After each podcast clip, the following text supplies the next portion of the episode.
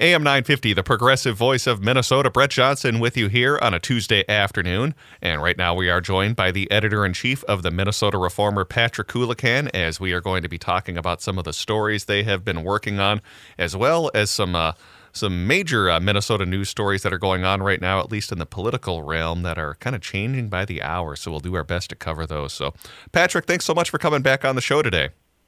Always a pleasure. Well, didn't even get a chance to announce some of these stories, but let's get right into some of the some of the big stories affecting our Minnesota Congress people. And let's start off with Republican Tom Emmer, who, as of right now, is still running for uh, Speaker of the U.S. House, but could potentially be facing some roadblocks since it looks like up to 26 House Republicans are probably not going to end up supporting Emmer in the end.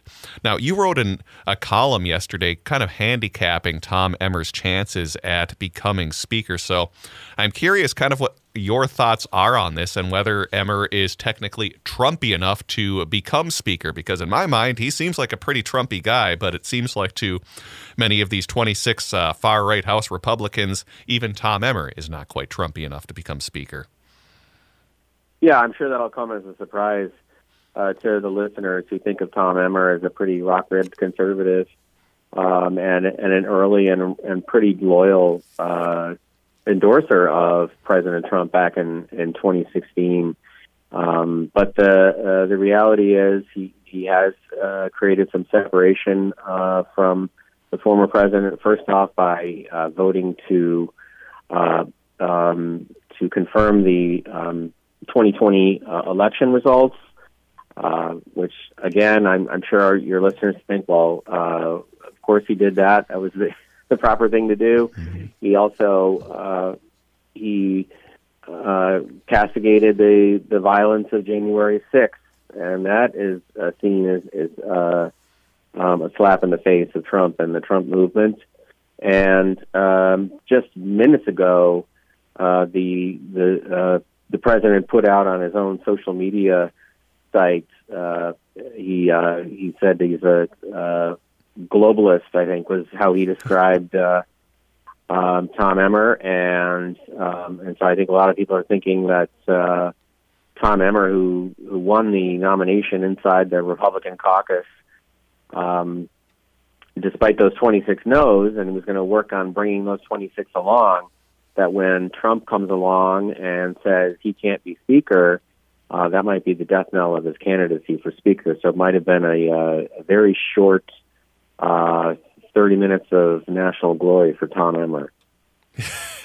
a very short, yeah, yeah, very short period of glory for Tom Emmer. But we'll see later on this afternoon when I think they might be trying to bring this to the House floor. But it, you talked about the fact that uh, he he is viewed as kind of being a I don't know if I necessarily more moderate, but definitely kind of a, a more of a connection maybe to the financial industry and not kind of the more populist right wing Republican that you see now. And I know in your column you brought up that he's certainly been a big ally of cryptocurrency, even though there's very little of a crypto market in the 6th district, which he currently represents right now. So I guess this just kind of goes to my point is this would have he had a better chance, let's see, running in 2013 when you had a very different Republican Party as opposed to 2023? Because I guess where I'm kind of going with this is that is he viewed as being kind of too much of an ally of big business and big financial markets with his alliance with kind of crypto? So I'm curious if that is probably playing in that playing into that too, in addition to the obvious Trump angle as well.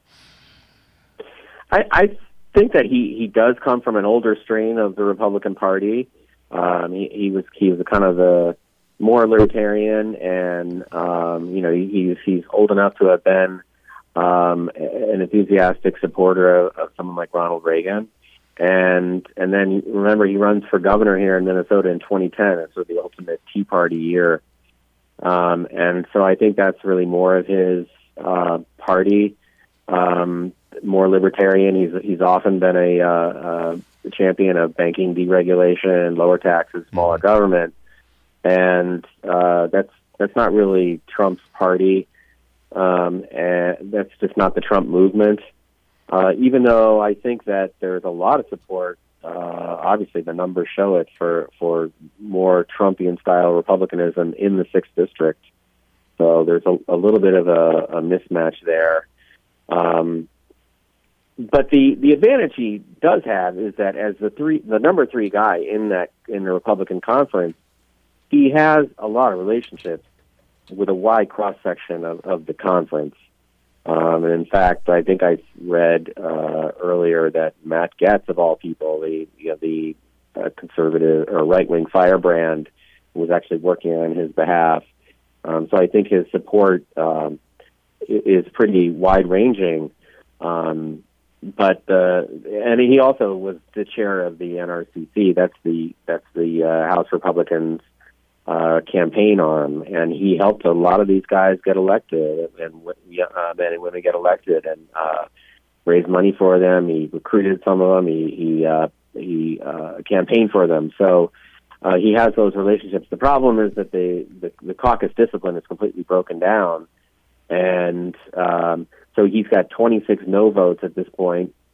Very that's a very uh, steep hill to climb um, and I think, in, in my experience of caucus politics, there's a vote, and the guy who, the man or woman who wins, that's who the num, that's who's going to be the speaker or the majority leader, whatever the case may be. And uh, that is just completely broken down in that Republican uh, caucus. And so, uh, who knows how long this is going to go on. Well, let's talk now about another uh, congressperson from Minnesota that's been in the news, and we'll go to the Democratic side with Dean Phillips, who looks like he is ready to announce a run for president of the United States as he'll possibly be challenging uh, Joe Biden for the Democratic nomination.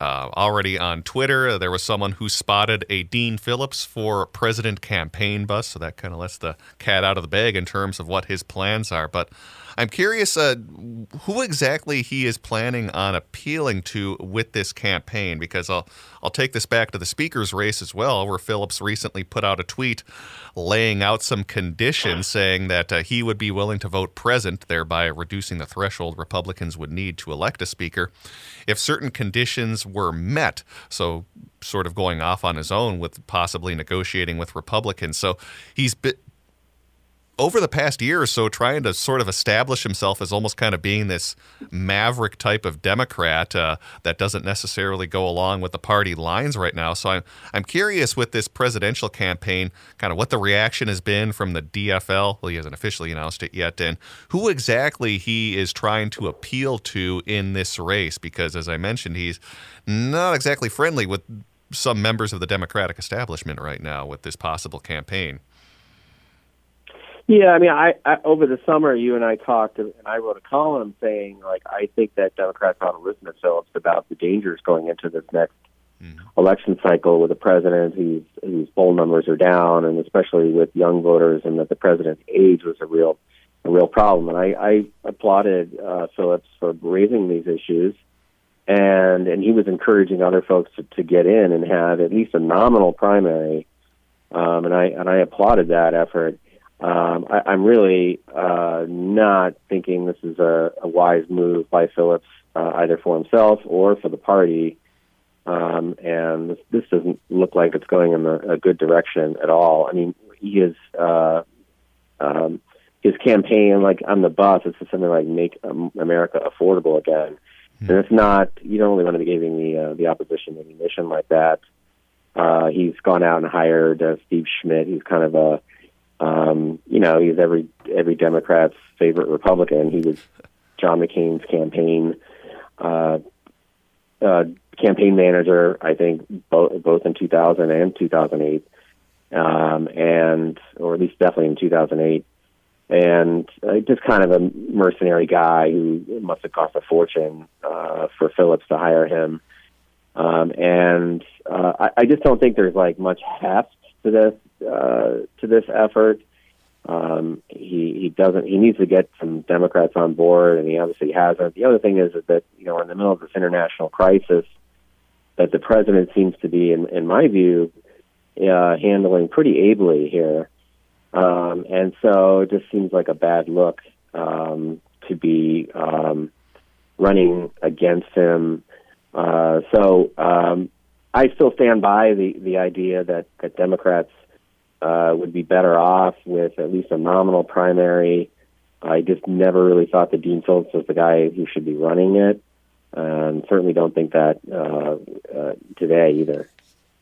Yeah, we'll have to wait for the official launch since it looks like that is uh, probably going to happen, just given the hints that he's been dropping. And now, well, we're literally seeing the campaign bus driving around. That says Dean Phillips for president. Hey, want to focus on another story that you guys have been working on for the Reformer and covering from covering uh, for quite some time, and that has to do with the police beating of Jaleel Stallings. Now, just to refresh your memory, going back to May of 2020, uh, Jaleel Stallings was outside protesting against the police brutality and killing of George Floyd, and he was shot in the chest with a rubber bullet from an unmarked white van at uh, at night at one point during those protests, and he shot back at the van in self defense. Again, that was an unmarked van. By the time he realized the van he was shot was an unmarked police van, it was then too late as officers beat and kicked Stallings repeatedly while he lay prone on the ground, resulting in facial fractures. Criminal charges were originally brought up against Jaleel Stallings, unbelievably, but those were dropped. But now we have an update in this case as one of the officers that was involved in the beatings with Stallings has been sentenced. As part of the police assault on Stallings, one of the officers has been sentenced as former Minneapolis officer Justin Stetson. Stetson, rather, is banned from serving law enforcement, will serve 15 days in the county workhorse, workhouse, was ordered to pay about a $3,000 court fine, and he must enroll in anger management courses and cannot use firearms, and will serve about 30 to 90 days of community service as well. So, um, looking at the sentence right now, I think there are a lot of people that are thinking, well, maybe this officer should have gotten more, and that certainly seems to be the reaction from Stallings as well. As it seems like uh, he thought the officer possibly should have gotten more from this case, from this sentencing as well. Correct?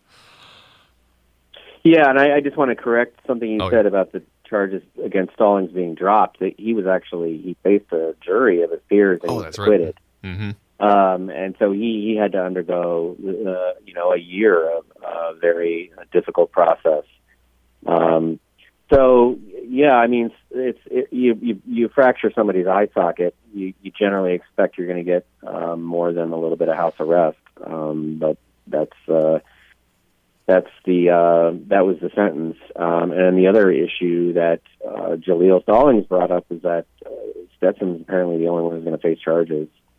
Um, so, uh, and in fact, we also know that um, the the sergeant who uh, was manning this team, uh, going around, uh, f- for lack of a better word, joyriding around the city, shooting 40 millimeter rounds at folks. Um, he actually took a some kind of workers' comp uh, settlement. So um, so it's, it's even worse than you know, he was, not only was he not prosecuted, he was not fired, and he actually got a settlement. So um, luckily, uh, I shouldn't say luckily, I, I should say um, that uh, Jaleel is really trying to make something good out of this, and he's taking a good portion of the city settlement money. Uh, it was a million and a half dollars uh, to to create a nonprofit that will work for police reform, um, and certainly uh, wish him the best of luck there. Um, it's been quite a uh, quite a road, um, and it's been really uh, fascinating. Um, certainly for our reporter Deena Winter, who's followed this from the get go, including the uh, starting with that acquittal uh, a couple of years ago.